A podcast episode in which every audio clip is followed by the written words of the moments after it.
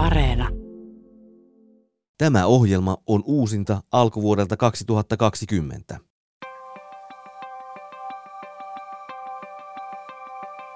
Kello 16.43 ja haparoivan valon mielentila. Kaiken myötä tähän armottomaan sähläykseen, jota olemassaolokseni nimitän, liittyy koko ajan enemmän sellaista lempeää huvittuneisuutta.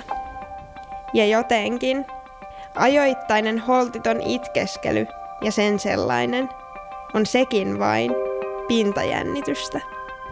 Kaiken alla vahvistuu oivallus siitä, ettei minulla ole velvollisuutta olla toisenlainen.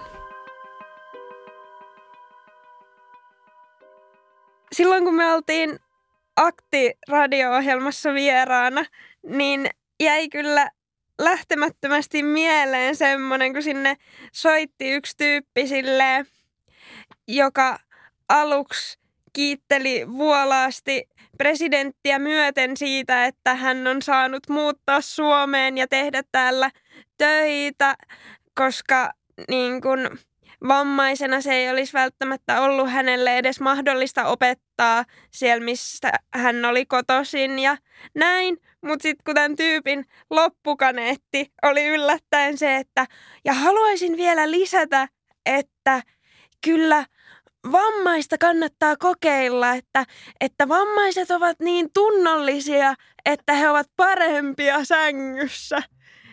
Niin se oli kyllä semmoinen, no niin, nyt muistamme, että olemme suorassa lähetyksessä ja hengitämme syvään. Joo, se oli just semmoinen, niin että no, mitäs tähän nyt sitten sanois? Jätän tämän vain tähän. Jep.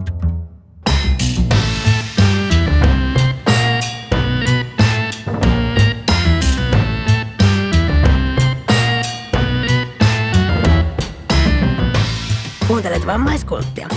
Täällä puhutaan elämästä ja vammaisuudesta, mutta ei vamma edellä. Ja mä oon Juliana Brandt, ja silloin joskus IRK-gallerian kulta-aikoina, ehkäpä, ja myös silloin kun oli myös emo-kulta-ajat, ja mä olin emotyttö, niin mä olin oikeasti galleria-feimi. Ja mun kuva oli varmaan kaksi kertaa päivän kuvan. Mä oon Jennina Järvi ja mä suhtaudun obsessiivisesti yksityiskohtiin. Meillä oli ensimmäisellä kaudella jakso seksistä ja seksuaalisuudesta, mutta sitä on pyydetty meiltä edelleen tosi paljon, että voisitteko te puhua deittailusta. Joten tänään me siis koitetaan mennä takas niihin keloihin ja katsotaan mitä käy. Puhutaan nimenomaan deittailusta ja seksuaalisuudesta. Katsotaan, että jos sieltä vielä joku luuranko keikahtaisi sieltä Tinder-kaapista esiin.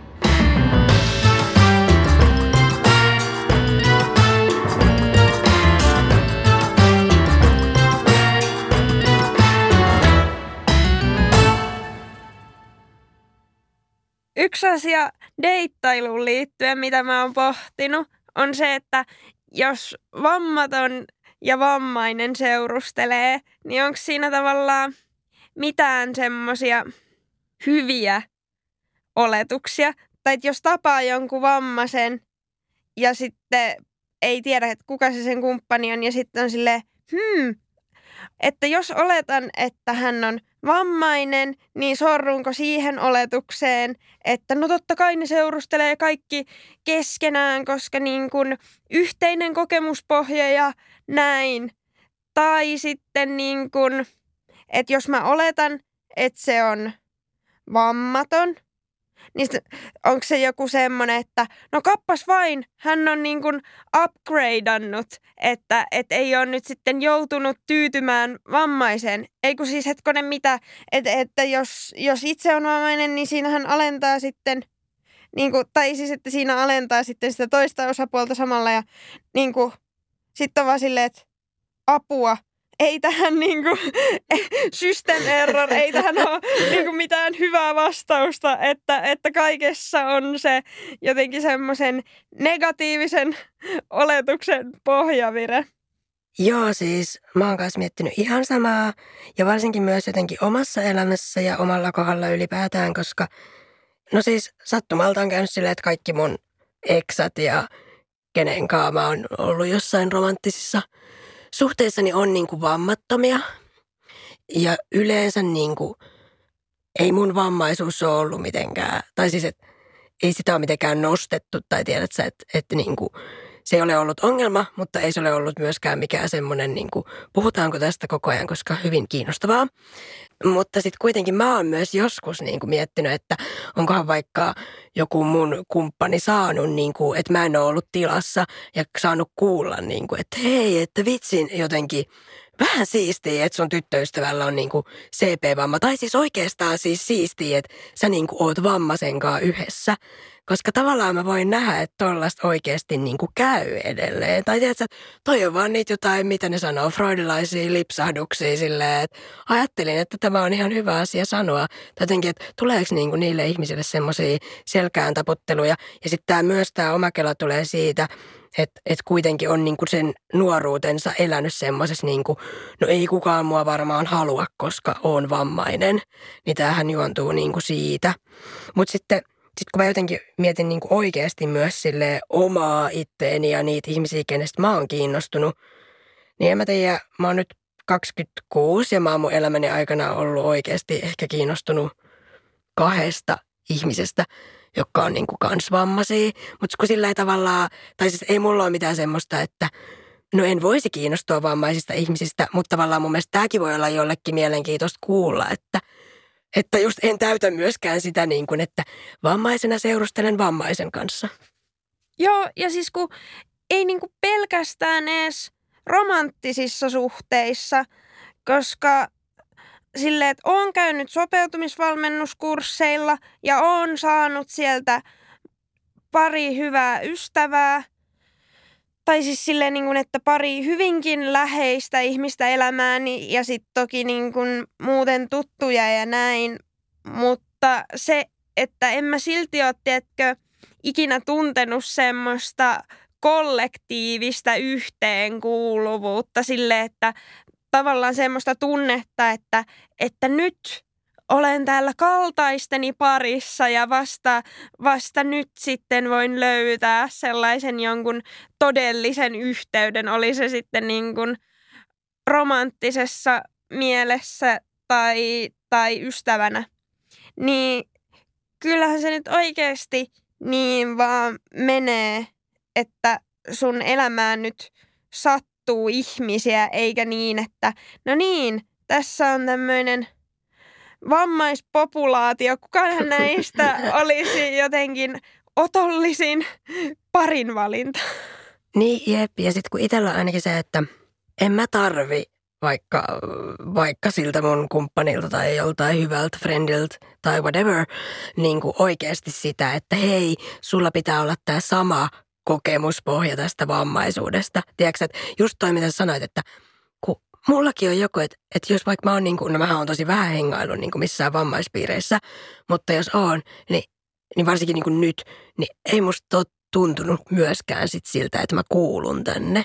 Ja mä en tiedä, johtuuko se niin kuin siitä, että no olen elänyt elämääni lähinnä vammattomien ihmisten kanssa, mutta sitten jotenkin tavallaan se, että kun en mä tarvii, että se toinen jakaa sen saman kokemuspohjan – Mä tarvin vain sen, että se kuuntelee mun kokemuksen ja pitää sitä validina. Ja se on niinku se yhteys ja se pointti.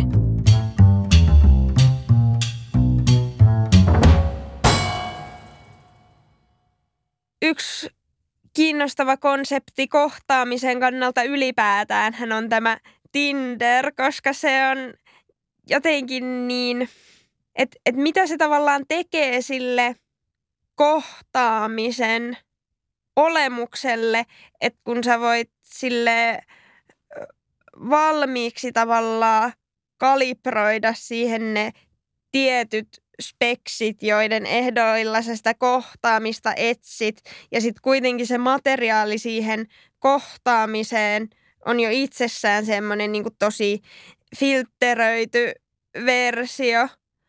Ja joku semmoinen tavallaan kuva, että tartu tähän, niin koska sittenhän siitä tulee just se kysymys, että, että no missä vaiheessa sitä kuvaa alkaa niin kuin jotenkin syventämään tai että et mikä edellä niin kuin itseään tavallaan tuo esiin ja mitä jättää kertomatta ja näin. Ja sitten se, että kuinka kaukana tämä kaikki on sit siitä, kun mennään vaikka oikeasti sit jonnekin kahville tai näin poispäin, koska sitten aina jos sä tapaat ihmisen kasvokkain, niin siinähän on niinku eri tavalla niinku se kaikki heti nähtävissä sille heti kättelyssä verrattuna siihen, että mä voin valita itsestäni jonkun kulman niin, niin tavallaan selfiessä kuin sitten ylipäätään sille mentaalisemmin. Jep, siis mun jotenkin lyhyt pointti, josta jatkan, mutta kuitenkin voisi olla se, että mun mielestä Tinderhän on ihan syvältä.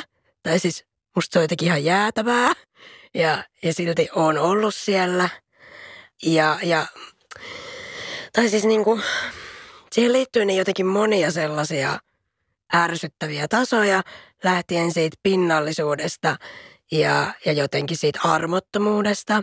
Mutta sitten erityisesti mikä siinä ärsyttää mua se, että kun musta oikeasti tuntuu, että sit ihmiset harvoin enää niin kuin kohtaa toisiaan silleen orgaanisesti silleen, tiedätkö, että sun elämään vaan sattumalta tulee ihmisiä tai sä törmäät johonkin tai sä uskallat face to face lähestyä jotain tyyppiä tyliin selvinpäin tai siis niin kuin, että et, et oikeasti, koska sitten tuntuu, että se on nykyään vaan sitä, että tai siis itselle on heitetty joskus, jos mä oon nähnyt vaikka joskus jonkun tyypin, ja mä oon niin kuin miettinyt vaikka, että no onkohan se queer tai että niin kuin mitä. Niin sitten mullehan on tosi monesti sanottu vaan, että no kato, onko se Tinderis. Niin sitten, tuossa tulee se niinku ongelma silleen, että vieks kaikki tommoset niinku deitti appit ja tollaset niinku sitä kohtaamista vaan jotenkin sinne niinku kännykkään ja sen väliseen niinku kommunikointiin ja sitten tavallaan syö sitä, että sit sä kuljet vähän niinku laput silmillä silleen niinku oikeassa maailmassa. Toi on jotenkin ihan hirveä ajatus silleen, niin kuin, että no kato, että löytyykö se silleen sieltä katalogista. Niin. Mä silleen niin kuin, että apua, ajatteleeko joku tolleen? Mäkin on niin silleen, mä ensinnäkin pidän tosta sun sanasta orgaaninen kohtaaminen. Ja toisekseen mä oon niin silleen, että kaipaan elämääni muitakin sattumanvaraisia kohtaamisia kuin, kuin klikkauksia. tai, tai siis niin kuin ylipäätään, että voisiko tämä maailma olla toimimatta – klikeillä niin klikkiotsikoissa kuin sosiaalisessa vuorovaikutuksessa. Ja se on mulle aina semmoinen juttu, että pyrkii tavallaan siihen, että jos joku on kiinnostava, niin sitten olisi silleen, että eikä siis pelkästään romanttisesti, vaan nimenomaan silleen, niin kuin, että hei, että sul on jotain semmoista vibaa, mistä mä pidän, että jaetaanko tätä maailmaa tässä nyt hetki ja näytä mulle niin kuin sun tapa nähdä. Se on mun mielestä kiinnostavaa.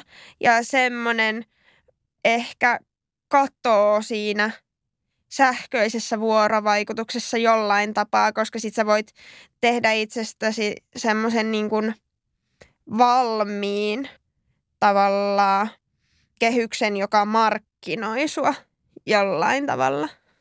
Niin ja toi just liittyy siihen, mitä sanoit aiemmin, että voi jotenkin niin kuin valita sen kulman, että mitä itsestään kertoo ja miten itsensä näyttää. Ja just, että missä vaiheessa kertoo mitäkin asioita. Ja sitten itsellä se just liittyy varsinkin tähän, no milloin kerron, että olen CP-vammainen. Koska esimerkiksi on tosi rasittavaa, kun mun vaikka profiilissa ollut joku panseksuaali teksti ja sitten on ollut, että mä oon niinku intersektionaalinen feministi, niin sitten ehkä niinku eniten saan viestejä siitä, että no mitä nämä tarkoittavat. Ja, ja mä mietin, niinku, että niin, että jos mä lisään sinne vielä, että CP-vamma, niin myös musta tuntuu, että sitten tavallaan, tiedät, että sit mä en ikin, niin kuin, että sit kukaan ei ikin mätsäisi mua. Tai tie, tiedätkö että se tuntuisi jotenkin niin. Tai siis en mä tiedä, että onko tämä vaan sisäistettyä ableismia, mutta tavallaan jotenkin vähän sama kuin niissä työhakemuksissa. Silleen, että, että jos mä sitten kirjoittaisin sinne, että, että mulla on CP-vamma, niin sitten jengi olisi vaan silleen, no mitä helvettiä. Koska se varmaan niin kuin liitetään edelleen kehitysvammaan usein, mikä on mielenkiintoista ja ärsyttävää. Mutta tästä tuli itse asiassa mieleen, että sitten kun mä teen sen päätöksen, että mä ennemmin tai myöhemmin, yleensä ennemmin, kerron sille jollekin tyypille, että niin, että sitten muuhun kuuluu sitten tämmöinen ominaisuus, että mulla on CP-vamma, niin sitten yleensä mä saan tästä niin kuin ihan silleen hyviä niin kuin kohtaamisia ja keloja ja niin kiinnostuksia. Mutta sitten on myös hmm, aika paljon niitä, jotka kysyy silleen, mitä se tarkoittaa. Sitten mä kerron, että no se on liikuntavamma ja mulla se tarkoittaa tätä. Ja sitten on silleen ok. Sitten tulee vielä varmistus, että niin, eli sä et ole siis kehitysvammainen.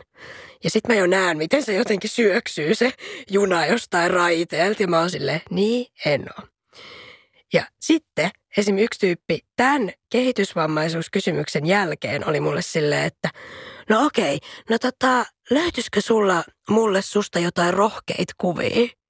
Ja sitten mä olin silleen, niin kuin, että ylipäätään tiedätkö, nuorena naisena etenkin saa ihan sikapaljon tollasta, niin kuin, tollasta sisältöä, mutta kun siis tossa tuli jotenkin toi, että no kun et ole kehitysvammainen, niin huh huh, niin sittenhän onneksi voin kysyä tätä, että miten nämä rohkeat kuvat niin, älä silleen, niin kuin, että näytät kuumalta ja kiinnostais kuvat, mutta ei sitten, jos olet kehitysvammainen, että siitähän voisi sitten saada jo melkein jonkun syytteenkin varmaan ja apua. Jep, ja sitten oli niin, kuin, niin silleen, että, tai toi olisi vähän semmoista, niin kuin, mitä ei nyt tavallaan tässä käynyt, mutta siis sellaista, niin kuin, että se on aika tyyliin kuumistellut mua silleen, että onpas kuuma tyyppi. Ja ollut ihan sille jee jee, mikä on varmaan ihan imareltavaa, mutta jotenkin, että sitten se liitetään tuohon keskusteluun ja sitten jotenkin vielä kysytään erikseen jotain kuvia. Mä tyyliin vastasin sille, että no ei oo ja luuletko oikeasti, että lähettäisin niitä sulle?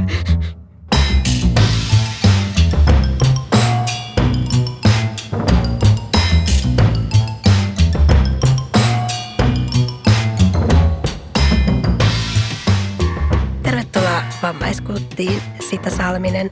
Sut tunnetaan erityisesti YouTuben kautta. Kerro kolme asiaa, joista sä nautit. Oi, ihana alku, aloituskysymys. Öö, hmm. Minä nautin rauhallisesta omasta ajasta, jonka saa päättää, että miten sen käyttää. En tiedä, pitäisikö näiden vastausten liittyä tähän päivän aiheeseen, heti aloin miettiä silleen, hmm, kirjaimellisesti nautinto. Okei, okay, me nautin tanssimisesta ja hyvistä keskusteluista. Sanotaan ne. Mennään niihin nautinnollisempiin nautinnollisempiin myöhemmin. Mä huomasin, että sä vedät erotiikan kirjoittamisen kurssia ruskeille tytöille. Täytyykö tietyn ryhmän kokemusta seksuaalisuudesta käsitellä erillään muista? Hmm, Tuo on hyvä kysymys.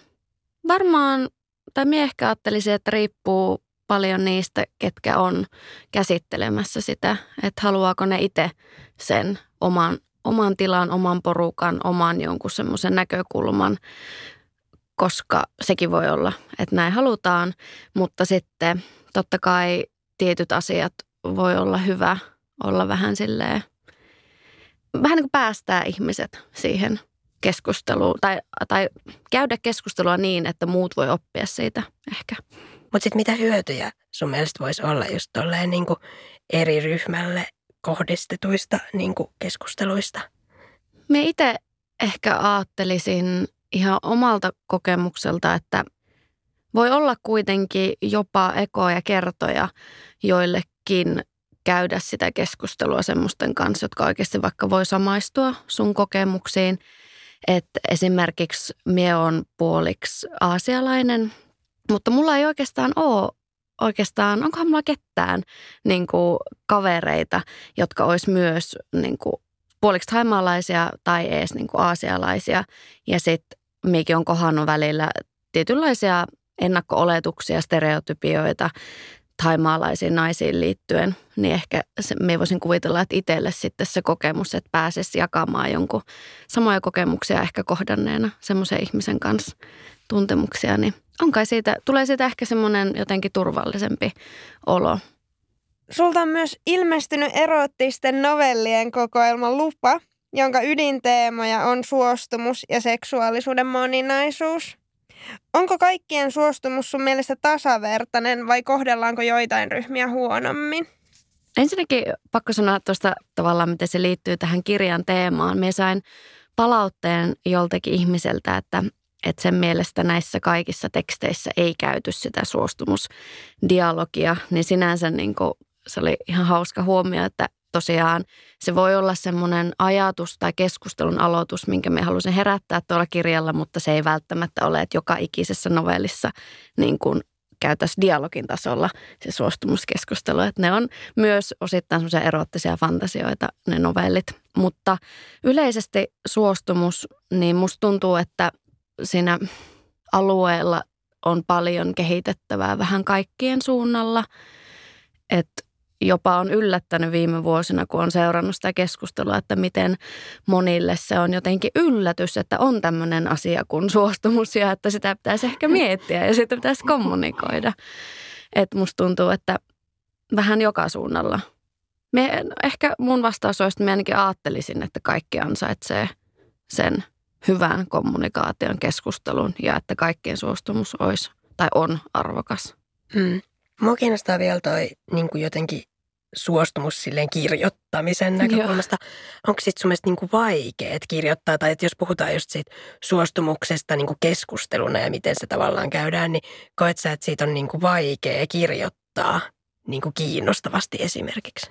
Joo, tämä oli jännä, koska kun me mietin näitä eri novelleja, niin mulle tuli esimerkiksi mieleen se, että monillehan on myös fantasia tavallaan se semmoinen – ei nyt suostumuksen vastakohta, mutta että jotakin saattaa kiihottaa se fantasia tai niin semmoinen, että joku vähän sillä lailla, ei, no rumasti sanotaan väkisin ottaa, mutta mm. tavallaan kun se ei ole väkisin ottamista, kun se on fantasia ja se itse kiihotut siitä, niin esimerkiksi tasapainoilu tuon kanssa, että miten tuota saa mukaan ilman, että tuo koko suostumuskonsepti jotenkin murenee, niin sitten me esimerkiksi halusin käsitellä tuota roolileikin kautta, eli missä semmoinen pariskunta on etukäteen sopinut, että meillä muuten on tämmöinen niin kuin kohtaaminen, jossa on, on turvasanat, mutta tavallaan se asetelma on vähän semmoinen alistava ja että se on ihan ok kiihottua siitä, kunhan se on sovittu yhdessä.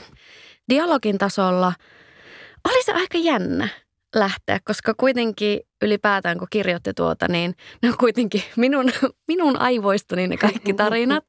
Että oli jännä lähteä jotenkin ammentaa sekä omista kokemuksista että yrittää niin päästä muiden sinne ajatuksiin ja kokemuksiin ja miten niitä pystyisi kuvaamaan. Mutta sitten toisaalta en tiedä, onko se sitten niin vaikeaa, jos sen purkaa ihan siihen, että onko tämä ok, niin se, periaatteessahan se voi olla niin yksinkertaisimmillaan sitä. Jep, ja jotenkin just sille askel askeleelta. Mm, siitä vielä just tuosta kaikesta turvasanasta ja muusta, niin tavallaan myöskin musta on niinku kiinnostava pohtia sille suostumuksen ja vaikka PDSM kautta kinkyylyn niinku suhdetta, koska monesti ehkä joidenkin mielessä se se semmoinen niin kuin skene tai tapa niin kuin hakea mielihyvää sellaisesta, niin voi näyttäytyä semmoisena, niin kuin, että nimenomaan, että ei ole niitä rajoja. Mm. Vaikka toisaalta sehän on just nimenomaan, tai miten itse näen sen, niin sehän on just nimenomaan niin kuin vielä entistä jotenkin enemmän silleen tarkemmin sovittuja rajojen laittamista. Just näin. Mien itse sillä lailla, mulla ei ole PDS, PDSMstä varsinaisesti niin kokemusta, mutta no ei voi sanoa, että haastattelin, mutta juttelin eri ihmisten kanssa, joilla on. Ja ne antoi mulle vinkkejä, että miten tavallaan just tätä siihen skene, tai tähän niin kuin, ei skene, mikä se on, tähän niin kuin liittyviä just noita suostumuksen juttuja voisi tuoda esille noissa novelleissa. Ja tuli jopa semmoinen olo, että eikö nämä kuuluisi vähän niin kuin kaikenlaiseen seksiin se, että on yhdessä sovittu, että mitä me halutaan. Ja esimerkiksi me en ollut aiemmin edes tajunnut tämmöistä, että se on oikeasti ihan konsepti, että sitten sen tapahtuneen jälkeen vähän pysähytään ja semmoinen jälkipuinti ja rauhoittelu ja koskeminen ja niin kuin puretaan se tilanne. Niin mun mielestä aivan ihanaa silleen, miksei muunkinlaisessa seksissä. Totta kai se on erityisen tärkeää, jos on ollut vähän semmoista rajumpaa, niin että se oikeasti puretaan se, se niin kuin tila sieltä kehosta. Mutta joo, tuo on mielenkiintoista. Ja se oli mun mielestä myös mielenkiintoista, että kun sä sanoit siitä, että, että se on poistettu sairausluokituksesta kinkyily vasta 2011, mm. niin onko sitten niin vähän aikaa? Mm. Joo, mä oon tota lukenut semmoisen kandin, joka käsitteli sitä. Huhhuh.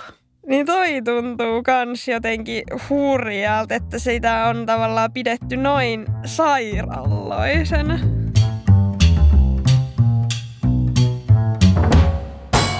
Yle Puhe. Vammaiskultti.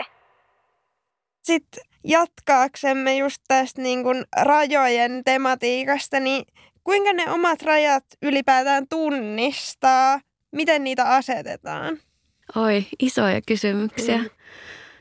Mun mielestä jotenkin ehkä semmoinen itsetutkiskelu ja sitten kumppanin kanssa kommunikaatio olisi ne ensimmäiset.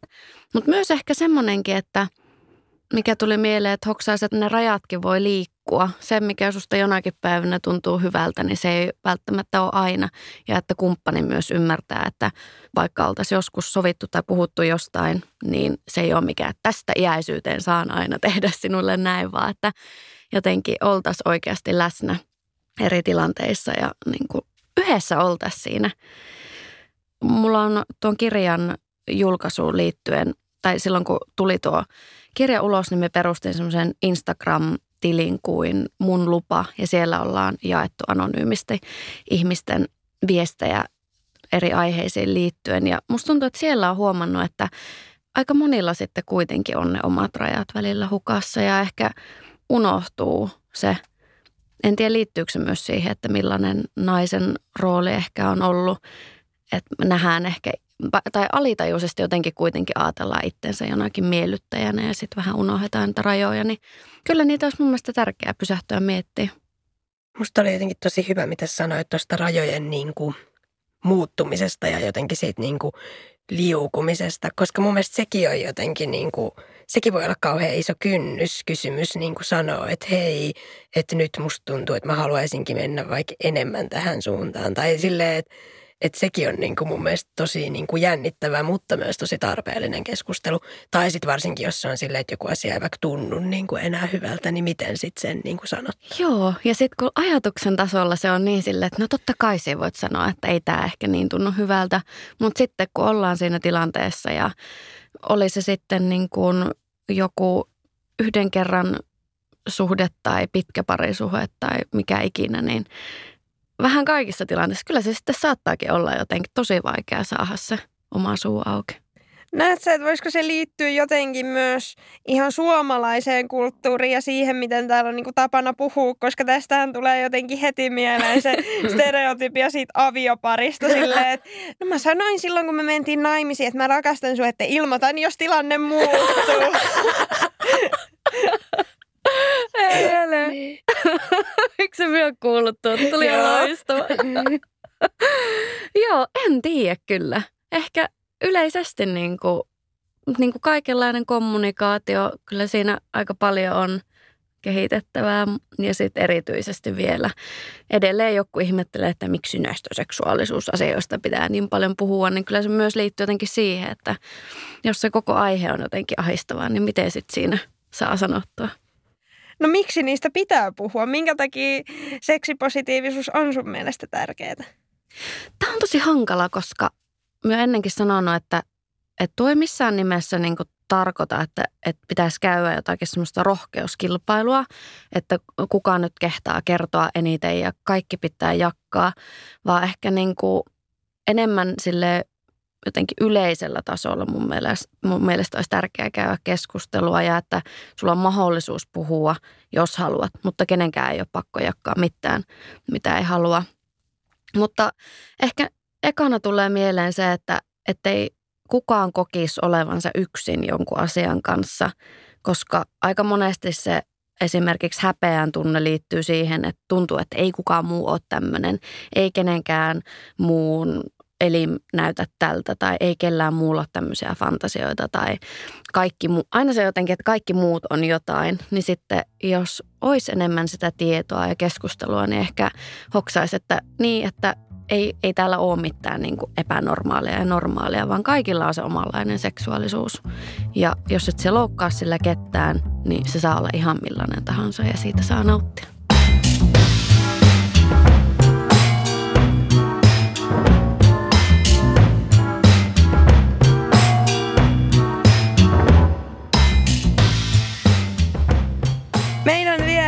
Studiossa tänään Sita Salminen. Sulla oli sun YouTube-kanavalla se video siitä pyörätuolissa Helsingissä. Ja sulla oli siinä vieraana siis lusikoita, kiitos Anna. joka sitten niin kuin kierrätti sua niin, että sä istuit itsekin pyörätuolissa ja sitten te teitte niin kuin erinäisiä juttuja Helsingissä, niin opitko jotain uutta ja miltä se niin kuin ylipäätään tuntui? Ensinnäkin pakko sanoa, että se tuntui tosi jännittävältä ihan vaan sen takia, että tuo on tosi semmoinen, missä pitää olla tosi hienovarainen jotenkin tommonen, että vähän niin kuin jostain porukasta hyppää toiseen porukkaan, koska on ollut esimerkiksi näitä klassisia esimerkkejä, että toimittaja elää jollain tietyllä rahasummalla ja sitten on sille suututetaan ihmiset, jotka on sille, että, että se voi vähän niin kuin larpata vähätulosta ja sitten kirjoittaa siitä, että miksei anneta vaikka puheenvuoroa niille vähän tai niin pienituloisille, niin jännitti se, että miten tämän voi tehdä sille oikeasti kunnioittavasti ja että jakkaa tietoa, mutta sitten, että tavallaan, että minä voin olla siinä mukana. Ja musta oli tärkeää, että se ehdotus ylipäätään tuolle koko videolle ja sille niin kuin pyörätuolissa kiertämiselle tuli just lusikoita kiitos IG-tilin pitäjältä, että se ei ollut mikään, että mie, mie on sille, hei minä haluan tehdä tämän. Mutta olihan se silmiä avaava siinä mielessä, että ei sitten kuitenkaan ole tullut miettineeksi monia juttuja omassa arjessa, kun tuolla kävelee.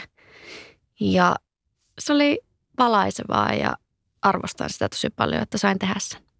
Sulla on myös tuossa lupakokoelmassa semmoinen novelli, jossa se henkilö käyttää pyörätuolia. Niin miksi halusit sisällyttää myös tällaisen henkilön? Jotenkin tavallaan se tuntui semmoiselta isolta ja tärkeältä asialta, mutta sitten toisaalta tuntui, että ei tämän pitäisi olla mitenkään tavallaan niin ihmeellistä.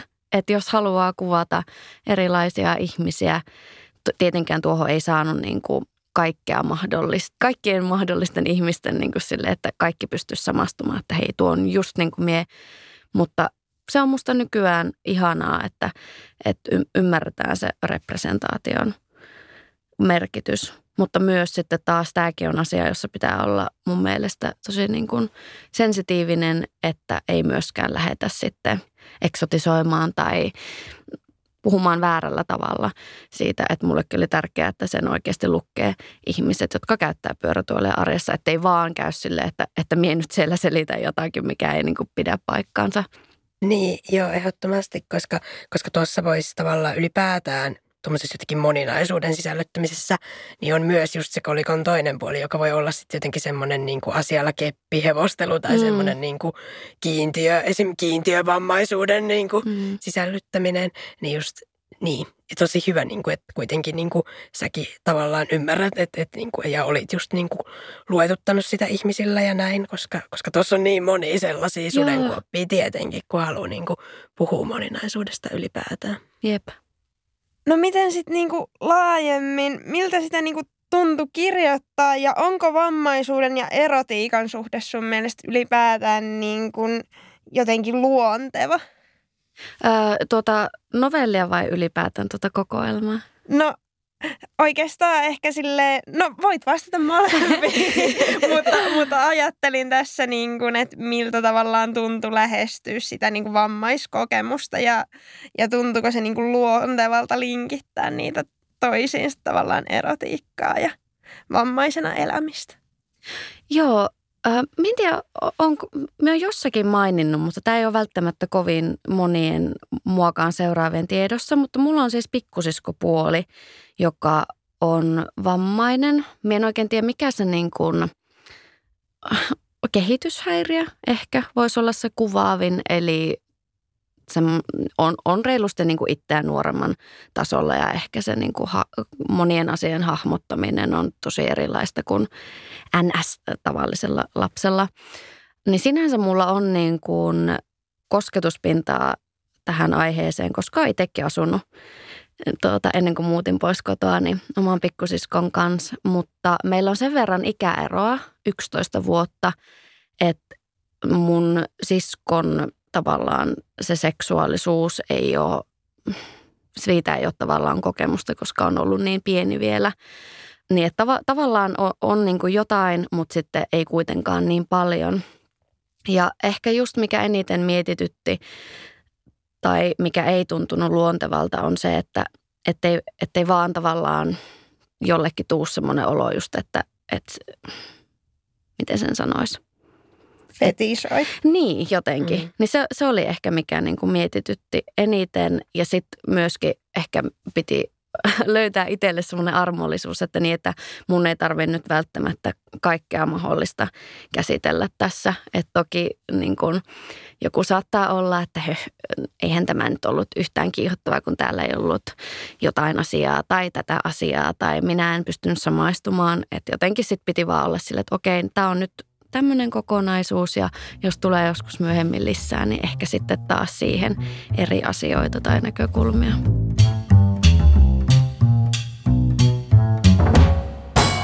Kuuntelet Yle Puhetta. Tämä on vammaiskultti.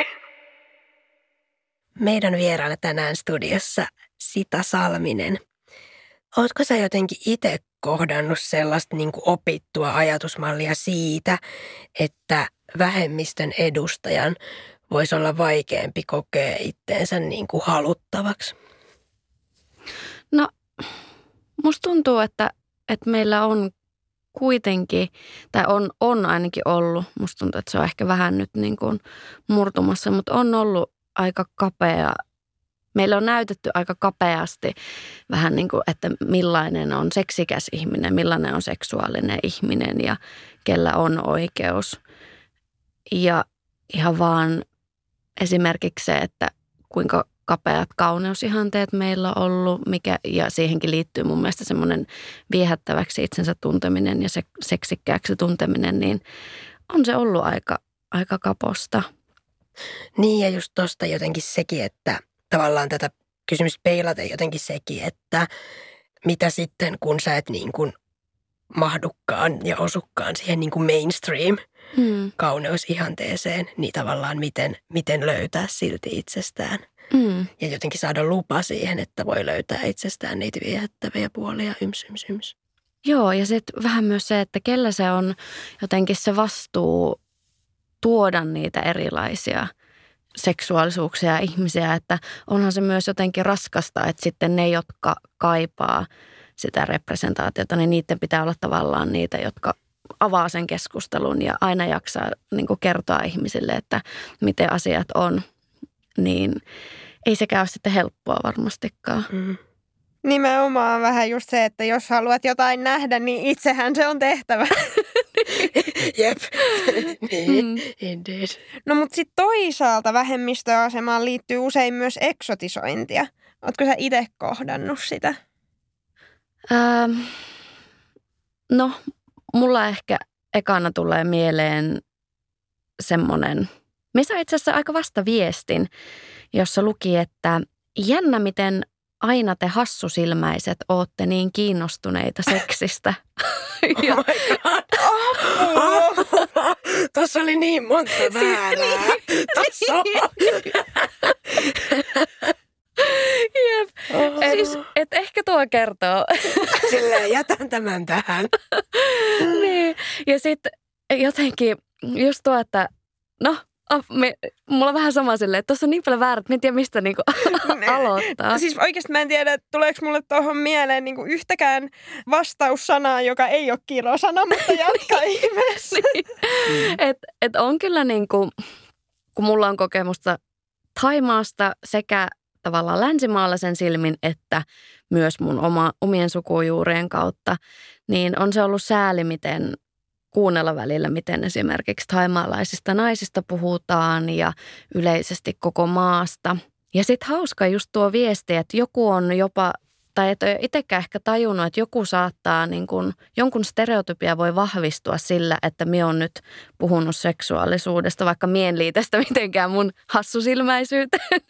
niin sitten tavallaan, että jollekin se on silleen, aa, puoliksi haimaalainen tai niin kuin tommonen aasialainen ja seksuaalisuudesta puhuu, että tämä on, tää on taas tätä, että te olette just tommosia hassusilmäiset. Joo, ihan, ihan jotenkin jäätävää. Mutta siis mua jäi vielä kiinnostaa, että millaisia stereotypioita sit liitetään aasialaisiin naisiin, koska mä oon ihan silleen, what is that? Joo, no minä on käynyt tosi monesti Pattajalla, koska mun sukulaisilla on ollut pitkään siellä hotelli. Niin siellä esimerkiksi tämä seksiturismi on, on tosi iso ilmiö ja se on ihan niin kuin, ei sun tarvitse mennä minnekään pimeille kujille, vaan sitä näkyy niin ihan joka paikassa päivävalossa siellä, että, että siellä paikalliset naiset vähän niin kuin odottelee asiakkaita ja se voi olla varmasti semmoista niin kuin, että hengaillaan yhdessä, mutta sitten voi olla myös ihan niin kuin, tavallaan sinne päätyyn asti etenemistä.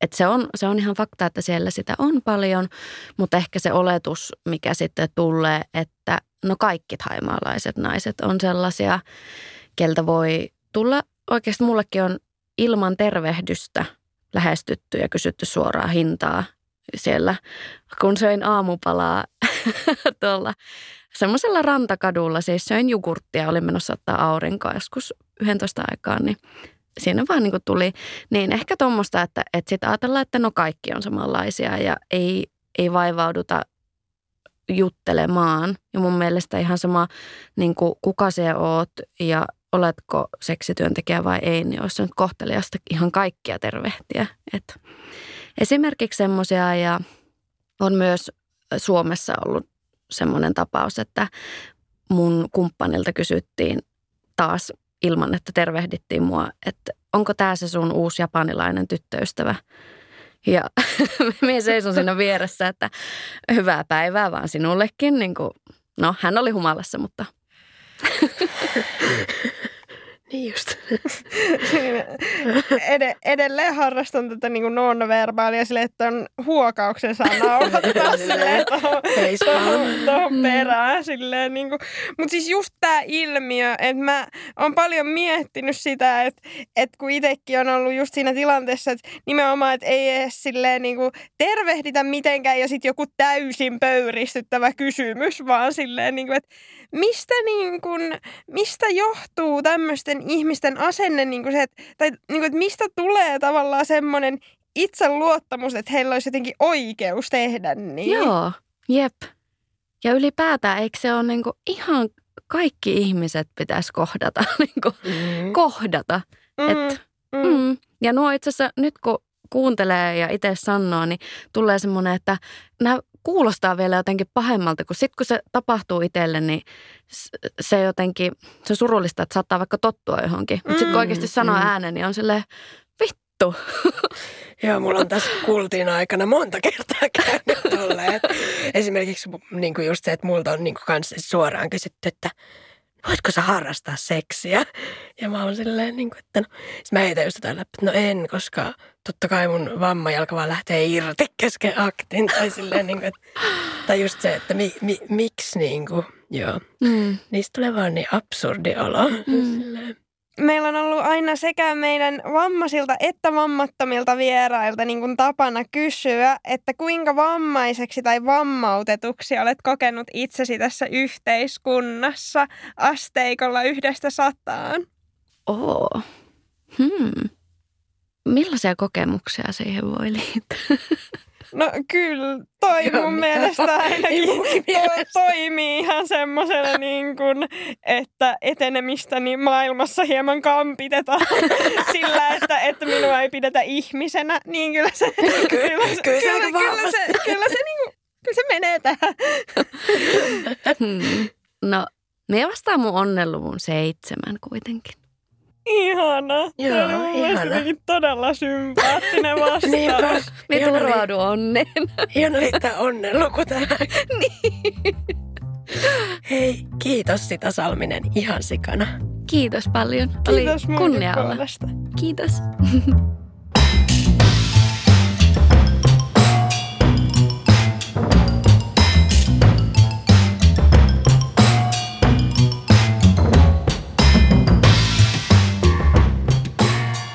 ollaan aiemminkin tosi monesti puhuttu täällä Netflixin special-sarjasta, joka siis kertoo sellaisesta CP-vammaisesta miehestä ja hänen elämästään ja, ja kaikenlaisista muista asioista. Ja tota, se on ihan sika hyvä sarja. Mä voin jotenkin samaistua siinä niin kuin tosi moneen asiaan ja pidän siitä ihan niin kuin tosi paljon. Mutta sitten kuitenkin yksi, mikä siinä niin kuin jotenkin, miten sä sanot, osu silmään, tai sille ärsytti aika paljon, niin on se, että myös siinä niin kuin sarjassa se päähenkilö, jolla on just CP-vamma, niin menettää neitsyytensä niin kuin prostituution tai siis seksityön kautta. Eli niin kuin maksullisen seksin kautta. Ja sitten, kun siis toi on jotenkin Siis tosi, mä, mä vaan saan niin kuin listata tosi monia eri kohtauksia ja leffoja ja sarjoja, missä tämä on niin kuin jotenkin tuttu kuvio silleen, että no vammaiset harrastavat maksullista seksiä. Ei sillä, että maksullisessa seksissä olisi niin kuin itsessään mitään väärää, jos niin haluaa tehdä, mutta se, että tossakin on se positiointi, josta mulle tulee jotenkin mieleen, että niin, että eihän vammainen varmasti muuten saisi seksiä että hänen täytyy siitä maksaa ja se jotenkin ärsyttää mua tosi paljon. Joo, siis mä oon kiinnittänyt huomiota tuohon ihan samaan ja se on silleen ärsyttävää, että mistä se kumpuaa, koska tosi elämän realiteetit on ihan toiset. Eräskin vammainen nainen mulle joskus totesi, että ei kyse ole siitä, että ei seksiä saisi, vaan siitä, että kenelle sitä kannattaa antaa. Ja toi oli mun mielestä vaan jotenkin tyhjentävä.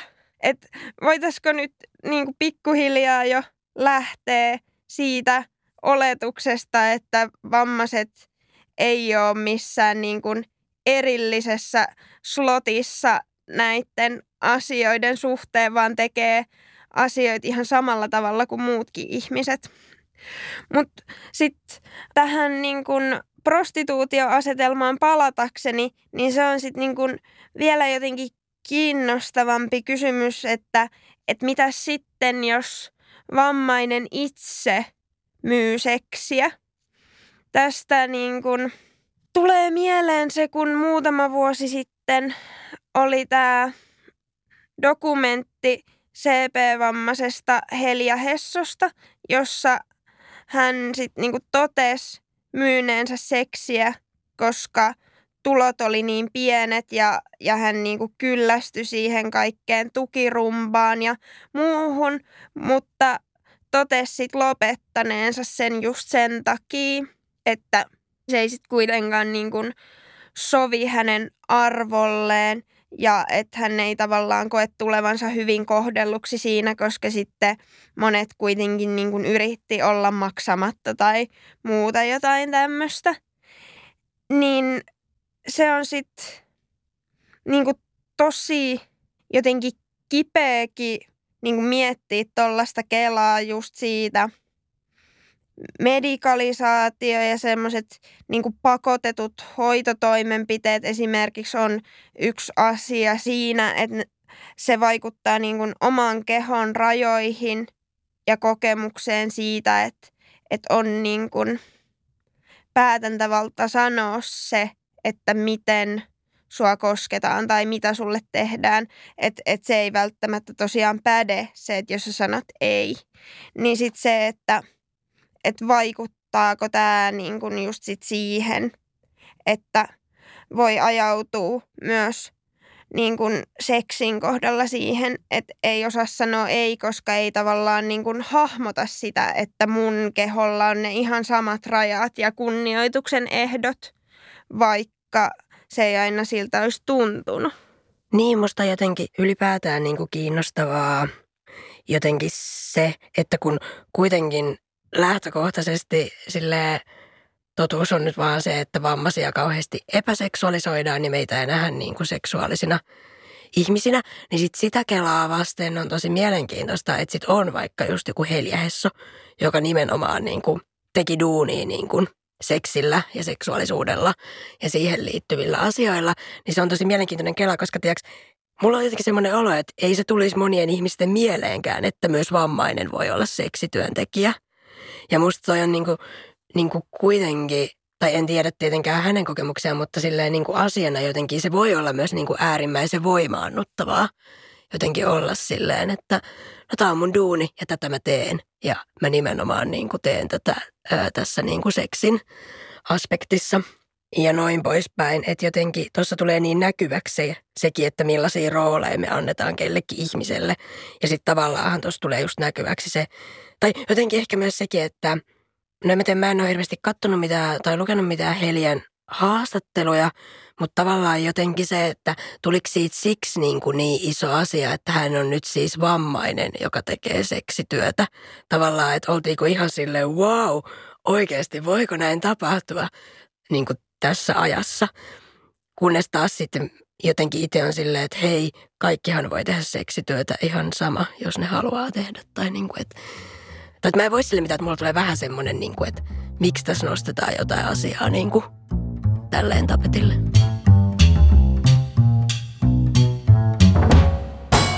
Yle Puhe. Vammaiskultti. Yksi juttu, mitä mä oon pohtinut aika paljon, on se, että kun usein mun naispuoliset ystävät on silleen, että no taas se huuteli mulle se joku tyyppi, kun mä olin siellä.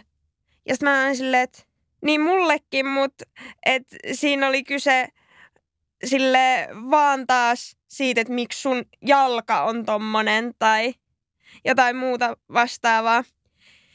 Niin sit se oli mun mielestä vaan niin tyhjentävää, kun mun yksi vammaton ystävä aikoinaan heti sai siitä niinku kiinni ja oli silleen, että no susta kyllä välillä varmaan tuntuu, että, että no katso sitten nyt vaikka näitä rintoja välillä, eikä aina niitä jalkoja. Ja mä silleen, että aamen.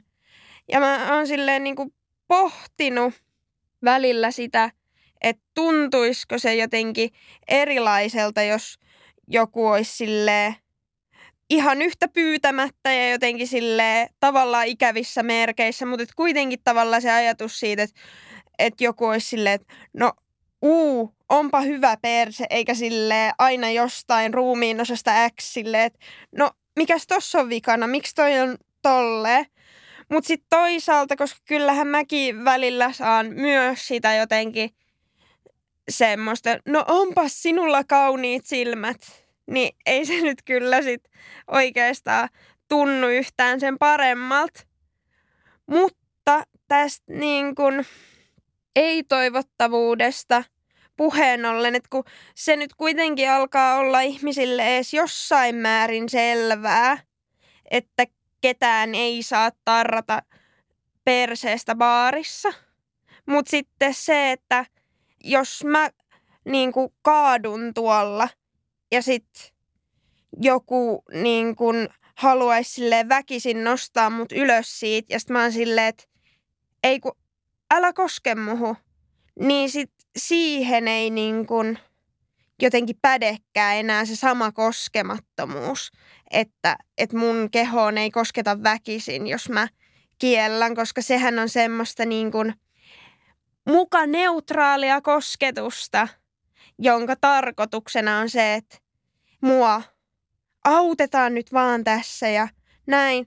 Mutta kun ei se niinku muuta sitä, että se tuntuu ihan yhtä tungettelevalta ja siihen tekisi mieli välillä niinku reagoida semmoisella niinku primitiiviraivolla silleen, että no jos ei se riitä, että, että mä sanon, että älä, niin pitäisikö mun sitten niinku jotenkin sille reagoida eläimellisesti ja purra ja kynsiä tässä vai? Jep, ja sitten kun toikin on tavallaan, että kun jotenkin eihän se esineellistäminen niin kuin ikinä, että tuijotti joku jotenkin systemaattisesti sun jalkoja silleen, no mikäs nämä on, miksi nämä ovat vinossa ja miksi olet viallinen.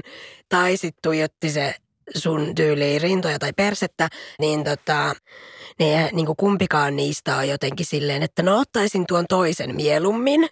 Tai silleen, niin jotenkin se, että kyse ei nyt tavallaan ole jotenkin siitä, että olisi silleen, että no voisiko joku minuakin vähän häiriköidä, vaan siis, vaan siis tavallaan se, että miten jotenkin tossakin näkyy se, että vammaisuus on niin läpikotaisin ihmiselle niin epäseksuaalisoitua. Ja siis just toi, mitä se sun frendi sanoi, että no katsois niitä rintoja niin kuin mieluummin.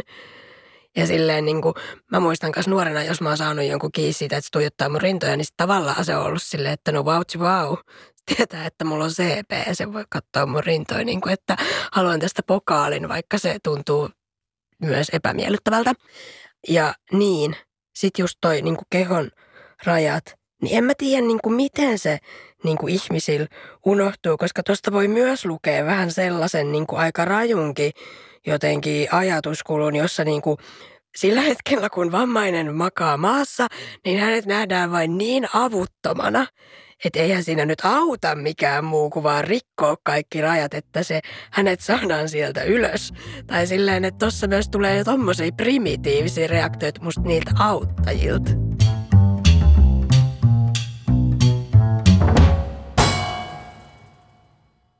Viikon klassikko on joku semmoinen tilanne tai kommentti tai asia ylipäätään, johon me jatkuvasti törmätään. Joku aika sitten katoin, että jaa, mikäs viesti tonne Instagramin inboxiin on ilmestynyt. Mä katsoin, kappas vaan, että mutta on lisätty tämmöiseen niin kuin viestiketjuun, jossa jaetaan tällaisia niin kuin kuvia ihmisten vaivaselluista ja että sitten täällä tyypit kysyy, että et no oisko teillä semmosia kuvia, missä nämä ja nämä varpaat menee vähän ristikkäin. Ja sitten mä silleen, että apua, että tämän syynä on nyt sitten ilmeisesti se, että mulla on tasan yksi kuva, jossa mä oon silleen paljain jaloin. Ja mulla nyt tosiaan sitten sattuu ne vaivaselluut olemaan aika isot, koska on tosiaan vähän silleen virheasentoja jaloissa. Niin sitten tämä niinku jotenkin ylittää mun ymmärryksen jollain tavalla, että aa, että tämä voi olla jollekin niinku todella kuumottavaa. Ja sitten mä oon niinku jotenkin pohtinut tätä myös, että joo, totta kai tähän niinku liittyy tosi semmoinen inhottava sävy, että joku fetisoi sua tälleen. Mutta sitten toisaalta, niinku, että jos ne on mulle itselle niinku vaan jalat, niin sitten, että et mitä, sit, että pitäisikö olla silleen, että no, tässä nämä koivet nyt sit ois. silleen niinku, mitä? Sitten tavallaan toi on mun mielestä niin, niin semmoinen happy surprise. Silleen vihdoinkin minua vammaisena tälleen seksuaalisoidaan, mutta en arvannut, että se tulisi näistä jaloista.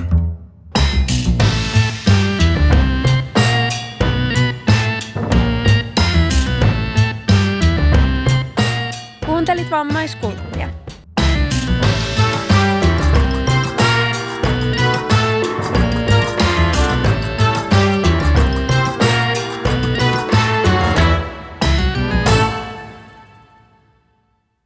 Tämä ohjelma oli uusinta alkuvuodelta 2020.